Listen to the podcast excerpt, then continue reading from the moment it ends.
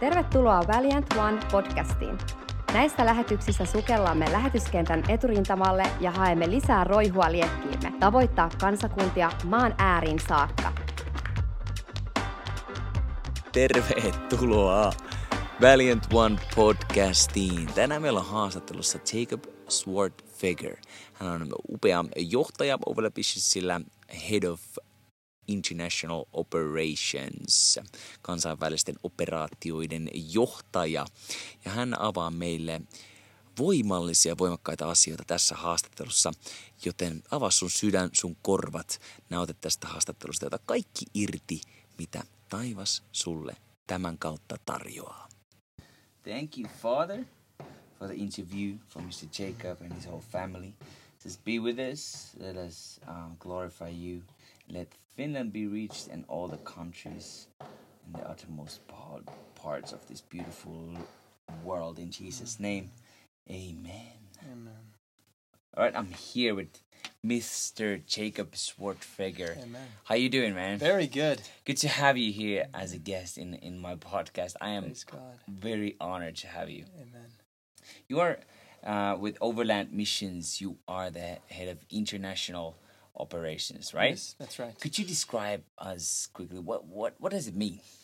Yeah, um, so Overland Missions, being a, a, a global uh, missions organization, uh, my responsibilities are really to not only do pioneering and pushing into further uh, outlying areas, remote locations uh, for the sake of the gospel, but also um, doing a lot with our existing teams, yeah. helping the strategy on the ground, effectiveness, you know, looking at the, the fruit of, of the ministry and, and trying to, um, under the guidance of the Holy Spirit, come up with creative approaches to ministry situations that are quite difficult yeah. because of our um, desire and our intention to be in locations that are maybe, uh, whether it's they're more resistant to the gospel or just difficult to reach places. Mm-hmm. Sometimes it takes some real creativity to figure out how to get people on the ground in a level of permanence sure. uh, and the gospel distributed. So, um, yeah, my family's for several years now, um, you know, been part of that international operation of overseeing the team, overseeing the, the flow of ministry, and also trying to just help be a bridge between the various Um, arms of the organization, you know, with expeditions, yeah. with sector, with our chaplaincy program, with um, the the what we call the ops team, yeah, and seeing that those movements are synchronized, you know, and not yeah. working autonomously uh, mm-hmm. one from the other. Mm-hmm. And you meet also, uh, you kind of pioneer uh, into new places as yes. well, sometimes, yes. right? And you make like uh, many times the first contact yes, that's with right. those places and, and the key people. Yep. Could you describe like how does it happen? Yeah, you know, another funny thing we say a lot in our organization is there's not really a manual yeah. that guides you through these processes.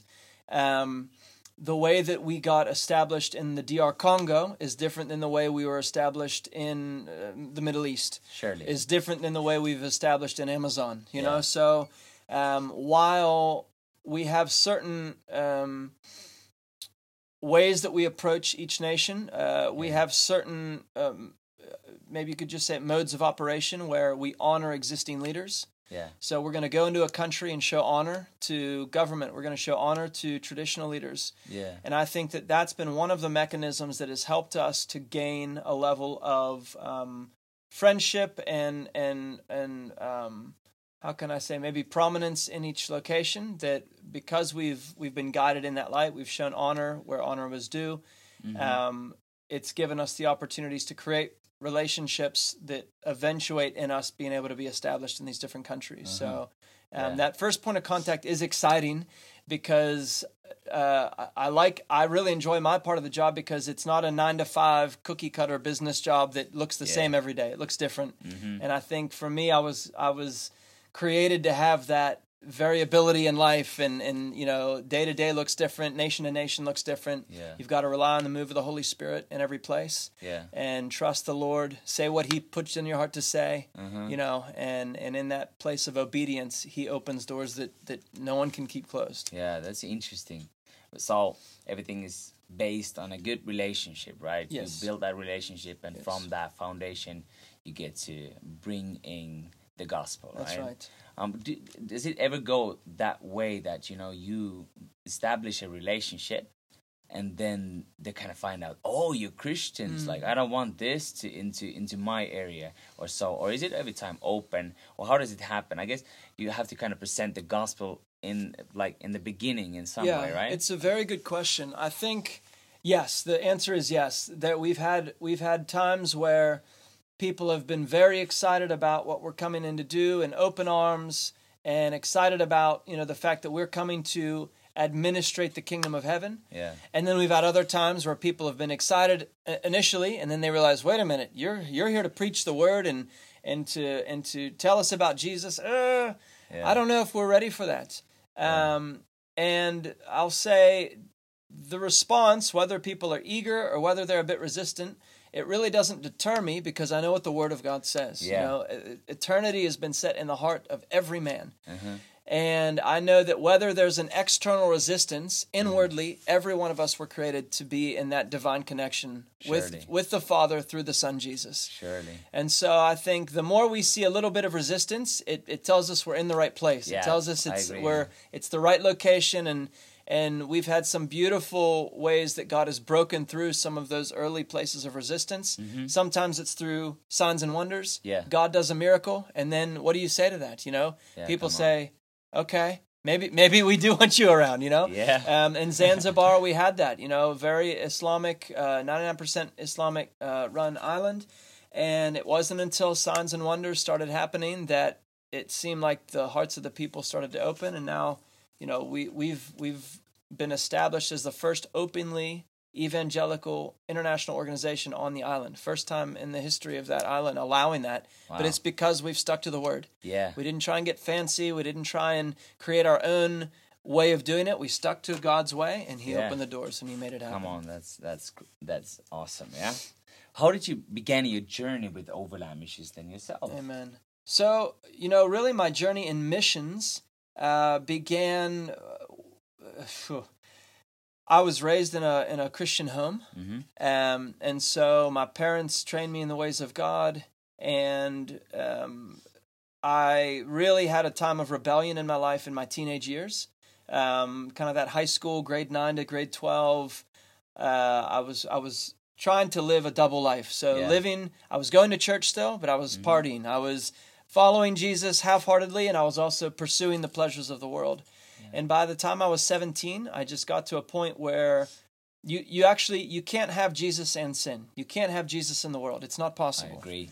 Um, and my heart became very dark, and I and I became very um, depressed and uh, confused. You know, and I, re- I recognized that. I had to make a choice. Was I going to pursue Jesus with all of my heart, or was yeah. I going to pursue the things of the world? And I had yeah. one of those moments where I just cried out to God and said, you know, God, you know my sin. You know what I've been doing. Would you take me back? You know, it was like the prodigal yeah. son prayer. You know, what, yeah. can, could I come back? Yeah. And um, and the Lord visited me in my bedroom that day, and and He spoke to me very clearly, and all He said to me was, Jacob, I still love you. Mm. And with that, with that spoken word to my spirit, for the first time in many years, I had peace. Come on. And I had, the confusion was gone. And yeah. I just knew in my heart, all that I needed to say was, I'm yours. You yeah. tell me what to do from here on out. If this love is is real, and if it's if you're giving it to me, and if it's mine forever, I'll never need anything else. Yeah. And so at the time, I was I was set up to do aerospace engineering, Air Force R O T C, and oh, yeah? play Division One soccer. Yeah. And...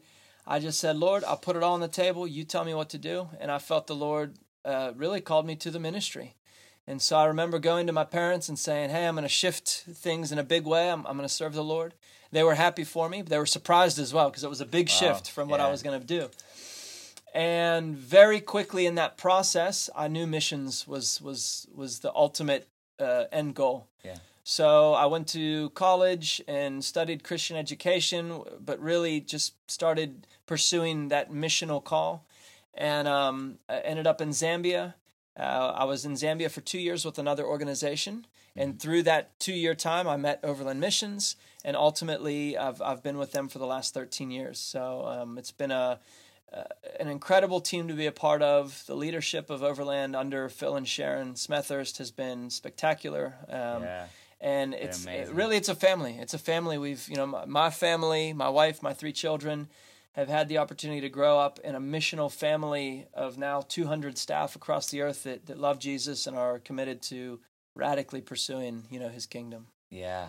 Doing with the family too. Yes. Is, is something extraordinary. It's a blessing. You know, I think, yeah. I think we try and demystify the difficulties. People look at us and say, How, but how did you raise your kids in Africa? Mm-hmm. And I mean, if you, if people could be where we are right now and see our home, you would see it's we're beautiful. Not suffering. That's right. It's you know, beautiful. There's been difficulties. There were times we lived in a tent for two years. Yeah. And we did that because it was for Jesus. Mm-hmm. And so it's like Paul says, I've learned how to abound. I've learned how to be abased. In yeah. all of it, there's great godliness with contentment. Yes. And I think as long as we say yes to his call, it doesn't matter what the circumstance is.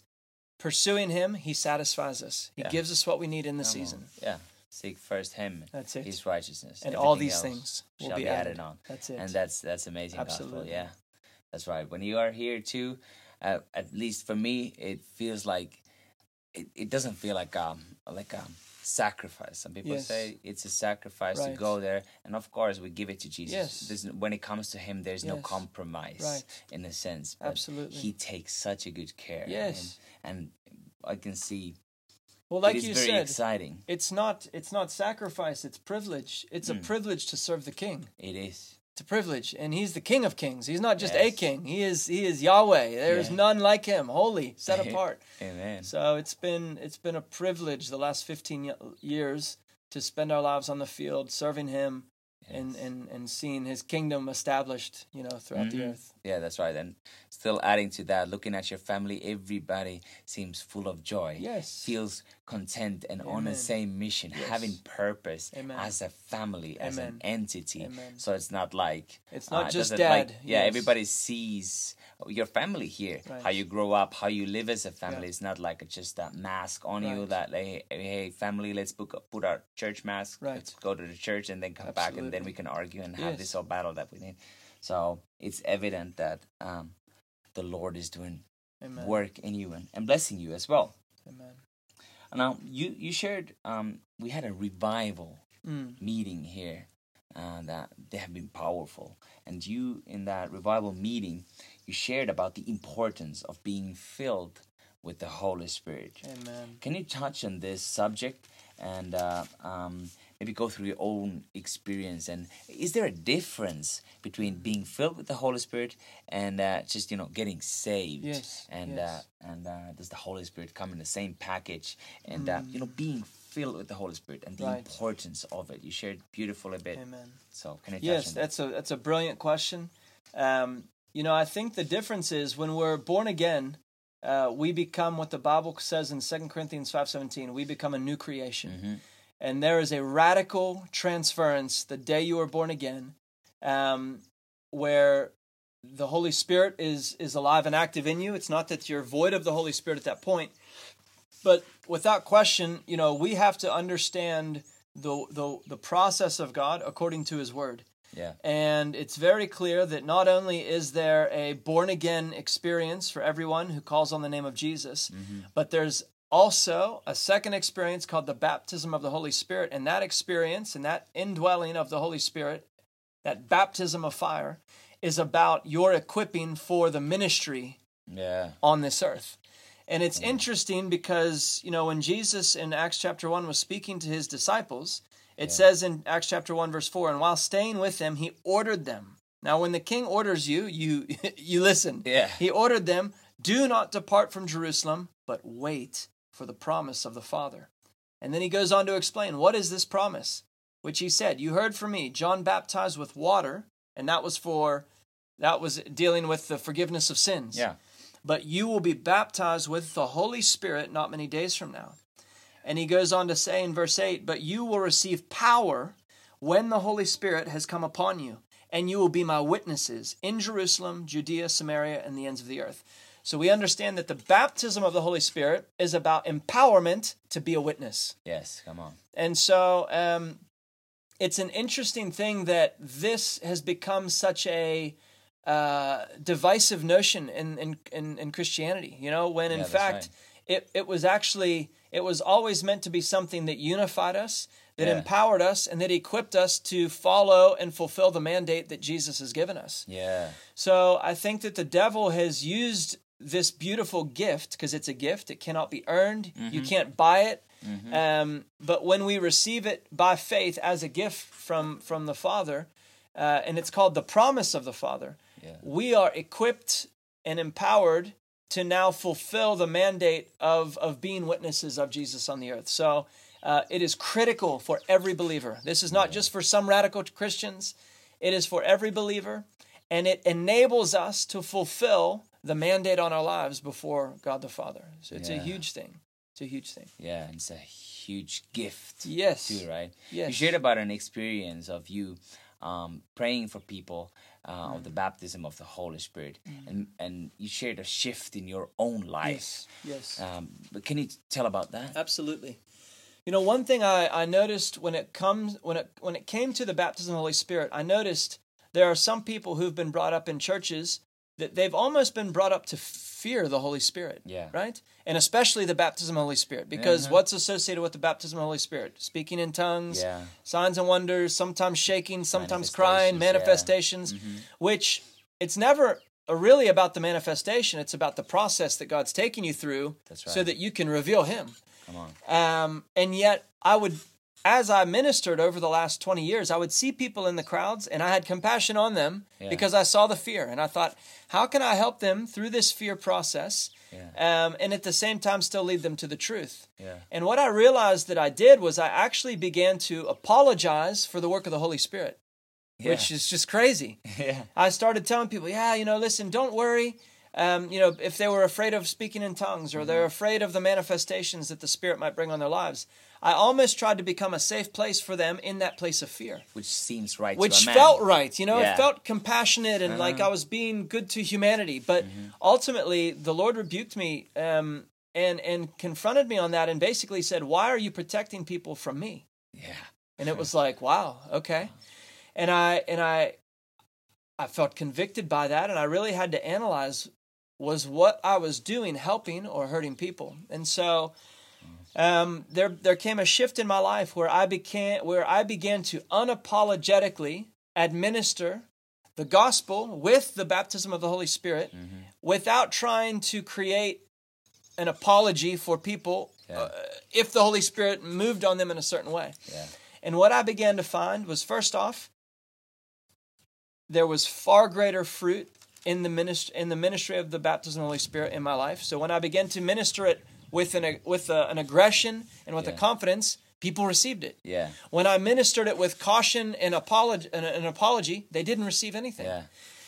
Secondly, um, there was a young girl um, who testified after one of our revival meetings and basically said, you know, Jake, I've known you for many years. I've watched you minister. And to be honest, I was a little bit afraid of you. Um, and which was funny to me. I'm a small guy. People aren't typically afraid of me. But um, she was saying just the passion that you ministered things in, it made me a little bit scared. And so I'd pull mm-hmm. back.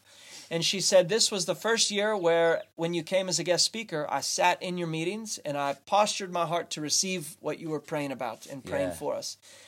And she said, um, I pray, I came up for the first time to receive the baptism of the Holy Spirit. Uh-huh. And she said, I realized after coming up and being prayed for that the Holy Spirit is the safest person in my life. Yeah. And she said, I've never felt safer in my life. And so I'm looking at this young girl thinking, I tried to protect people like you from the Holy Spirit. And here you are saying it wasn't until the baptism came upon you that you understood you were now safe. And so it's just the way the devil works. He brings propaganda. He brings lies to tell us to be afraid of something that not only do we not need to be afraid of, but it's the best thing for us. Mm-hmm. You know, people look at the Holy Spirit and say, that's the thing that's going to cause division in our churches. Yeah. Look at the outcome of the of the baptism of the Holy Spirit. In, in Acts chapter two, yeah. it says in, in verse uh, five, there were, de- there were dwelling in Jerusalem Jews, devout men from every nation under heaven. And wouldn't you know that when the sound of tongues came into the room, it gathered them together and they began to understand each other in their yeah. own language. So it yeah. brought it brought unity. Yes, that's And right. when you look at old school revivals, the Azusa Street and these ones, what the journalists that came to spy on the meetings, what they would write is they couldn't believe that segregation was not happening in those meetings. that that white people and black people and all the different colors were were being um were were manifesting the same manifestations, were touching each other, were yeah. falling into each other, but there there was the racism kind of, it just fell away. Suddenly they understood, wait a minute, we are cut from the same cloth, and it's it's the cloth of God, it's the cloth yeah. of his family. So I actually believe the revival that the world needs during this time of heightened talks of racism and, and all of this segregation and stuff, what the world needs is the is the fire of God. Yeah. It's the it's the thing that's gonna allow for all of that racism and all of that worldly lens to melt away, and then we're yeah. going to see people as God sees them, yeah. which is pure, holy, righteous, set apart. Yeah. And uh, we need the fire of God in order to see the unity that, that God wants That's right. wants us to have and walk in. Just a testimony about that too. Like uh, we went to have, we've had a couple of times as A M T students, mm.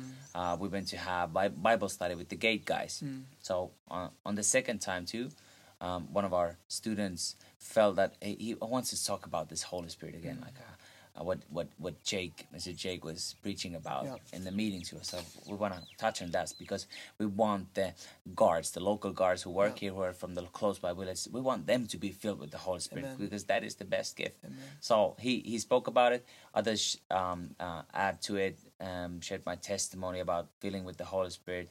So did the other students, and then we asked, "Can we pray for you? Would you mm. like to receive that?"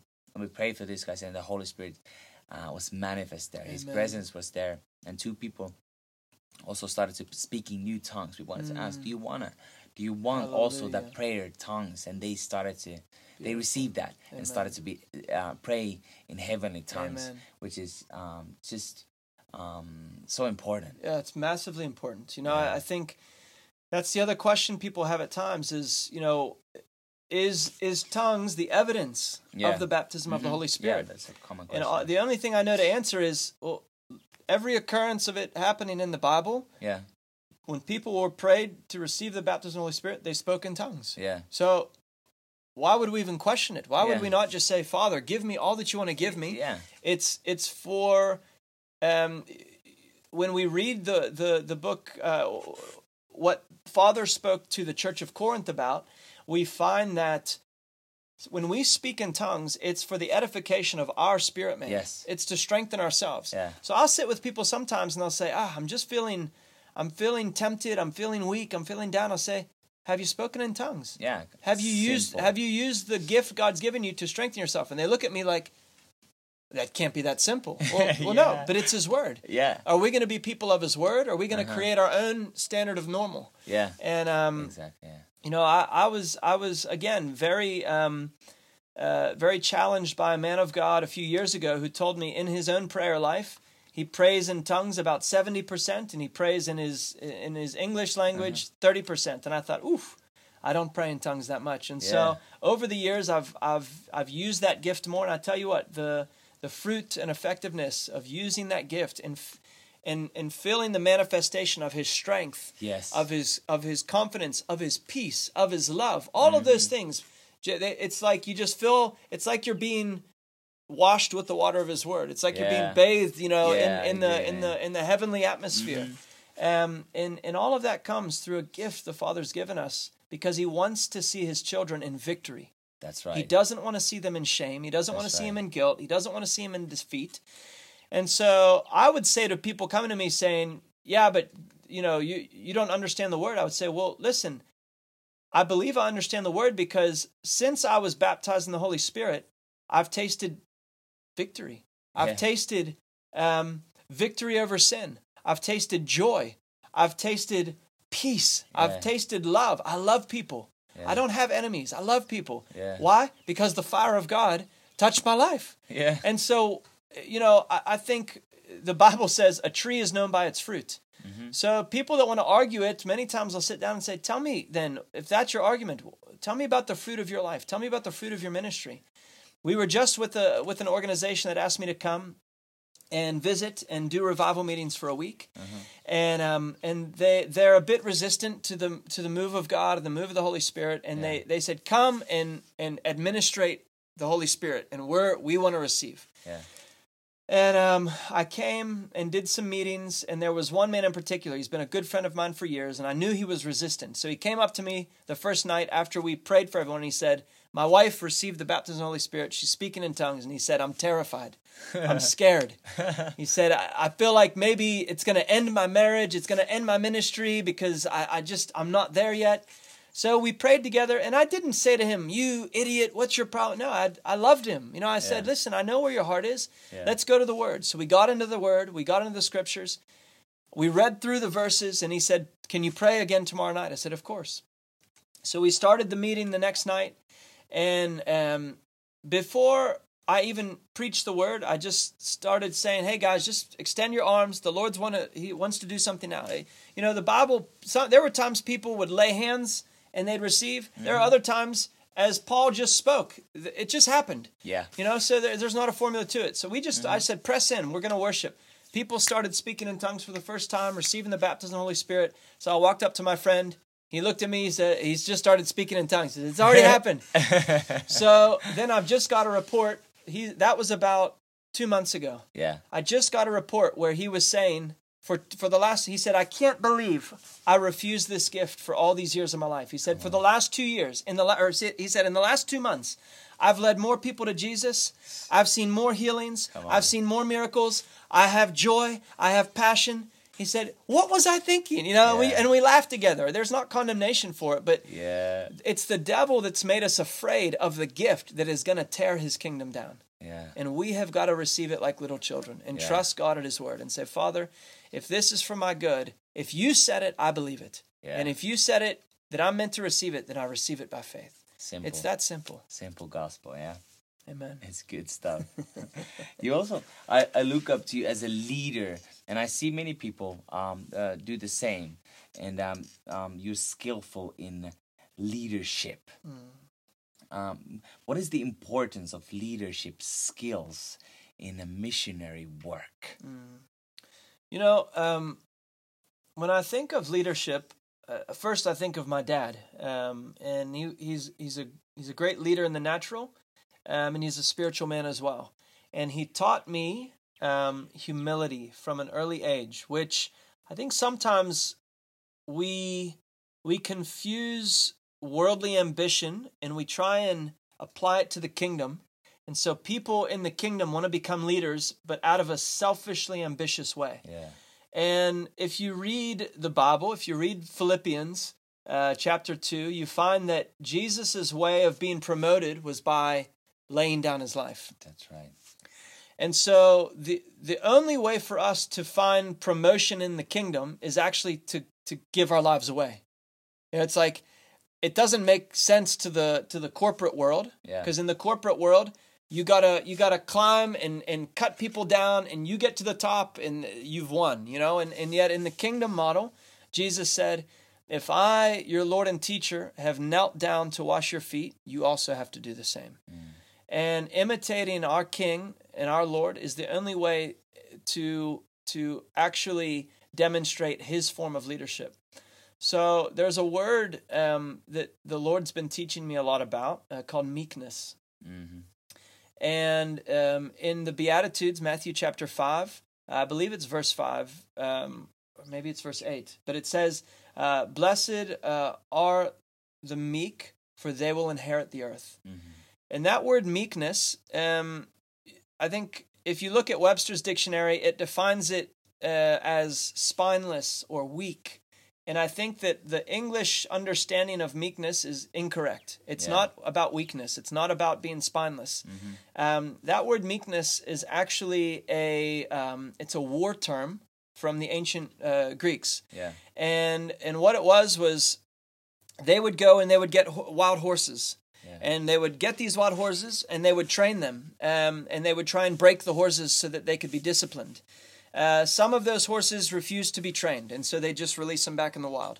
Some could be trained to carry some goods, uh, and and so they would they would train them for that. But the the most um, exceptional horses, they would train to be war horses. Yeah. And those war horses, once they finished their co training, uh, the term that was used to say that they were finally ready to be a war horse was it was called they were meeked, or wow. praus. And that word praus means power under control. Come on. So I think leadership is power under control. I think leadership is when you understand the authority that's been given to you by God, but you don't need to be showy with it. You don't. Yeah. When Jesus comes into your life, he takes away the insecurity. So you're not trying to gain your security by showing people how powerful you are. I love that. You're secure already because he's he's king, he's yes. Lord. And so this idea of praus, blessed are the praus, for they will inherit the earth. Mm. It means blessed are those who understand the authority they carry, but don't have a need to show it. They can walk in a, in a level of restraint or control and the expression of that. And I think, I think that's true leadership, is when you can walk in power under control, understanding the authority, the empowerment we've been given by God, um, but being able to walk it out in a tender and gentle way. That was Jesus. And and in fact, the Bible calls two people meek in, in all of Bible. Yeah. First one, Moses. Mm-hmm. Second one, Jesus. Come on. And so, you know, I think that there, we have great examples of what meek leadership looks like, wow. which is not weak leadership. It's powerful leadership yeah. under restraint. Um, and so uh, I've tried to I've tried to model my life after leaders in my life that have shown that. My father, Phil. Uh, and then great biblical leaders, Moses, yeah. Jesus, you know, Jesus is the greater Moses. So I think Moses was just a type and shadow of the greater of the greater uh, leader that we all aspire to be like, which is Jesus. So, um, yeah, I learned a lot from that, that study of the term meek and how, you know, a war horse, once it was meeked, it could charge into battle, mm-hmm. not afraid, but the rider, just a whisper, stop. Or just the slightest nudge, and it would stop immediately. Yeah. So it had it had the fearlessness to run into battle, but the obedience to stop and listen to its master as well. Yeah. And that's this. That's what leadership is all about: is wow, is that... being willing to charge when he says charge, yeah. and wait when he says wait. That is awesome. Amen. Do you have any kind of experience, if you would have to say, um, like uh, encounter with somebody you have seen in your ministry time, or your father, or, or mm. wherever, where you have seen somebody do something or something happened mm. and you went like, hey, now that's a leader? Oh yeah. When I first came to, to Zambia, um, the first Zambian that I met was a man named Reverend Anderson Mukisa. Mm. Uh, he would have been eighty-two, I think, when I met him, eighty-two wow. years old. He was one of the mo he at the time he was one of the most well-traveled evangelists in this country. Mm-hmm.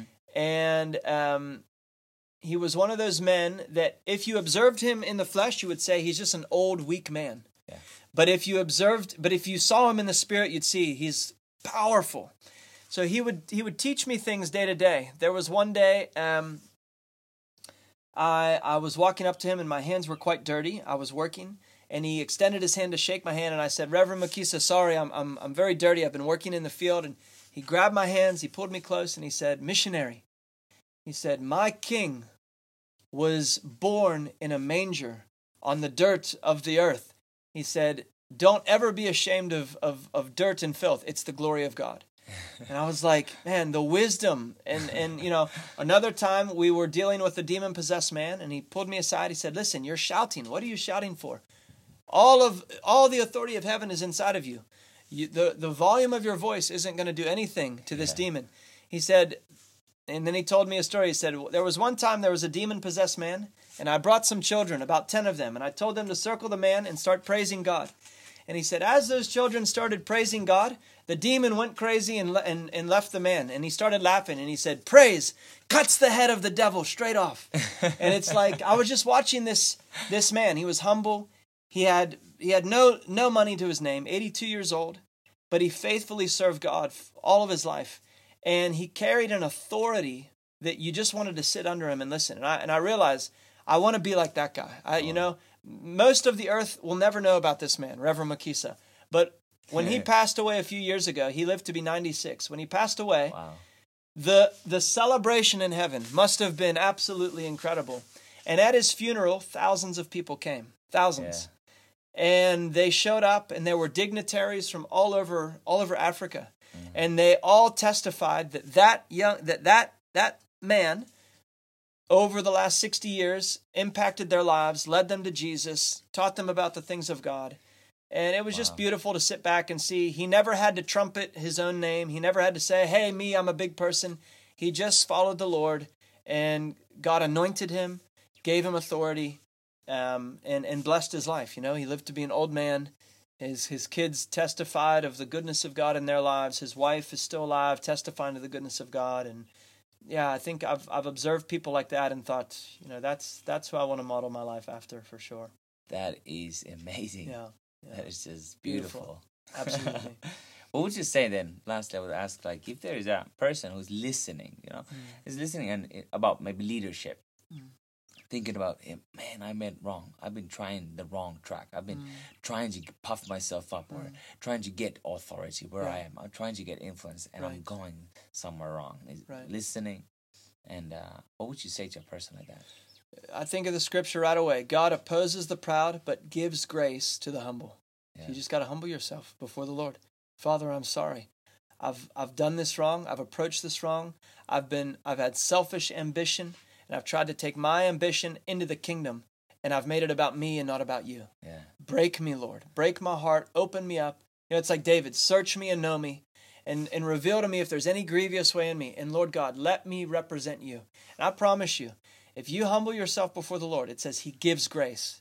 Yeah. Grace is not just the unmerited pardon of God in regards to your sin. It's the empowerment of God.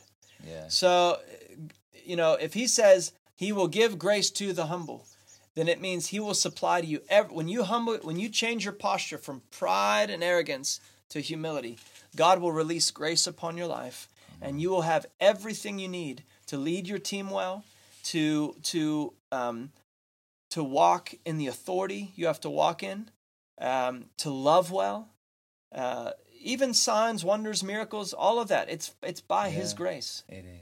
And sometimes I observe ministers, and I see, I see they're trying to possess the things of God um, by their own by their own fleshly, uh, you know, kind of. We call it swagger, you know, you try and adopt this swagger, and it's like, don't drop the swagger, humble yourself and trust the Lord. Yeah. And, and in that place, God will make you confident. He will make you full of peace. He'll make you full of his love, and, and you'll lead well. And, and you don't mm. have to, and he'll, and he'll, ultimately, I think that swagger comes when people are insecure. Yeah. Um, and so the only way to get rid of insecurity is to understand who you are in Christ. Yeah. And I think people are still trying to be something that they already received when Jesus came in. That's right. So it's man. like, don't, stop fighting to be something that God's already made you. Yeah. He's already called you holy. He's already called you acceptable. He's already called you um, his beloved, you mm. know? And so we need to rest in that place by faith and just say, Father, thank you that these are the facts over my life. Let that insecurity go, and then we can lead with, with humility. Oh, come on. That is so great. And, you know, David, too, he made some arrogant mistakes totally. on the way, but he humbled himself. He humbled himself. And he was a man after God's own, uh, man after God's heart. That's right. right. That's right. He repented.